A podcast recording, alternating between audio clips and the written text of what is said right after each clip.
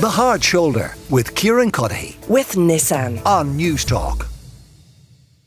This is the Hard Shoulder. Kieran Cuddihy with you until 7 o'clock. Jeremy Hunt has been named as the new Chancellor of the Exchequer across the pond after Kwasi Kwarteng was fired today in preparation, as reports would have it, for a U-turn on the mini budget, another U-turn on that so-called mini budget uh, that has sparked uh, such financial turmoil uh, for the country. At a press conference earlier this afternoon, Liz Truss, the Prime Minister, explained the change of direction. But it is clear that parts of our mini budget went further and faster than markets were expecting. So the way we are delivering our mission right now has to change. We need to act now to reassure the markets of our fiscal discipline. I have therefore decided to keep the increase in corporation tax that was planned by the previous government. All right, that was Liz Truss speaking at a press conference this afternoon. Our reporter Henry McKean is in London and he got this reaction from voters in the streets. How do you feel about the Chancellor being sacked? What does this mean for Liz Truss? Well, oh well. premiership? uh, no, I think we should go go to the country immediately tomorrow.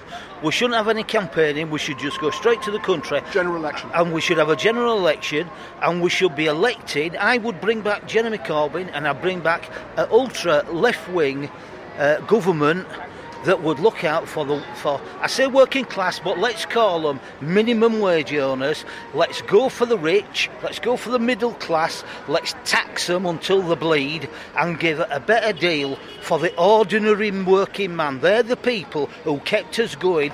I'm not super duper with Keir Starmer. I think I'd rather have uh, Angela Rayner. But but we definitely need someone. But we've got to turn it round. We've got to make it a better life.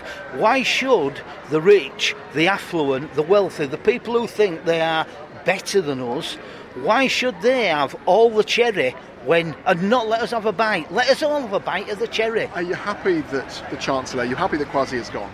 Yes, absolutely. Yeah, he were. Uh, it was. I think it was a bit of rubbish, really. And what I didn't like about him is uh, under that clown Johnson, um, he, he were caught telling lies, just like the rest of them. Kwasi Kwarteng, uh, it's, it's obvious that uh, there was going to be some sacking, but the foundations of that government, the foundations of their economic system are an absolute disaster. So you saw this happening, you knew that Kwasi was going to get sacked, you could see it. Yeah, well, you're bound to get rid of the guy who's racialised as black as well. That's easy, easy uh, meat for the for this kind of government. You're saying perhaps he was sacked because he was black, but was it not because of the unfunded tax cuts that triggered all that financial turmoil? Well, of course, but I'm also saying that what this system likes to do is have a person to blame rather than looking at the systemic issues. I'm just saying it's not one person's fault, this. This is a systemic issue. All right, a couple of voters speaking to our Henry McKean, who's on the streets of London uh, today. The LBC presenter, Shelagh Fogarty, is with me now. Shelagh, good to talk to you again. I mean, is there any way to interpret this other than Liz Truss shoving her Chancellor under the bus to save her own skin? Uh, no, that is exactly what's happened. And uh, uh, people who know him a lot better than I do have told me that uh, he isn't a man who will go quietly behind the scenes, uh, despite the politesse of that letter of resignation that he wrote. Um, it, the reality is that she has said, Liz Truss has said so frequently that she was in lockstep, to coin her phrase, with the Chancellor.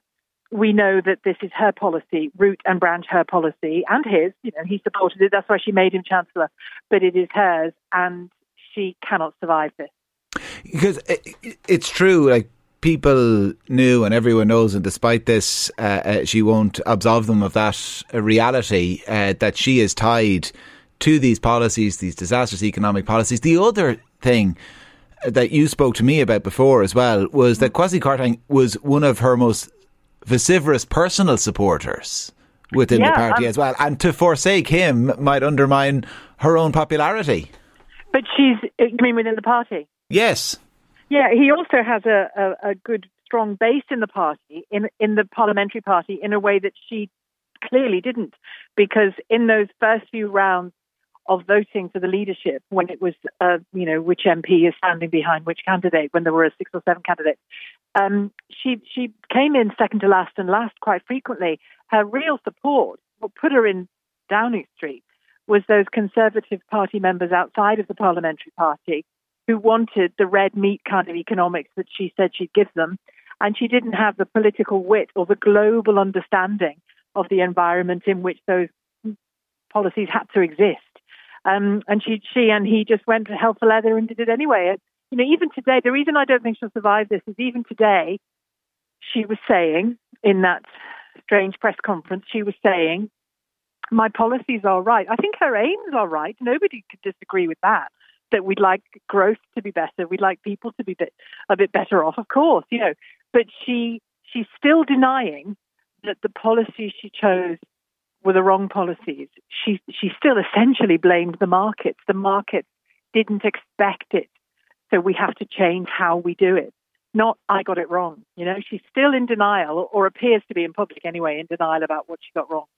And in private, then, do we know what Tory MPs and backbenchers are saying about it? Have they accepted what you seem to accept that the writing is on the wall and it's only a matter of time?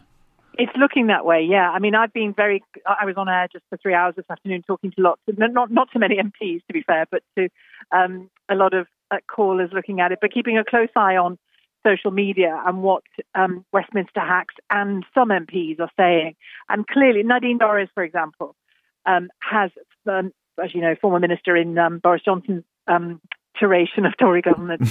she she has said already, like a couple of weeks ago, there needs to be a general election.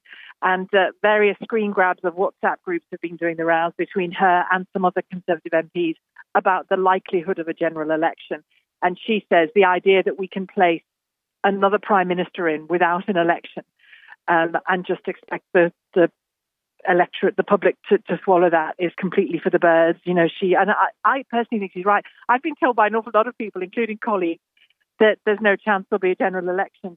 But I just, I just have a feeling that there will be because I can't see that any of this is sustainable with such serious decisions being required and such serious things being faced by people.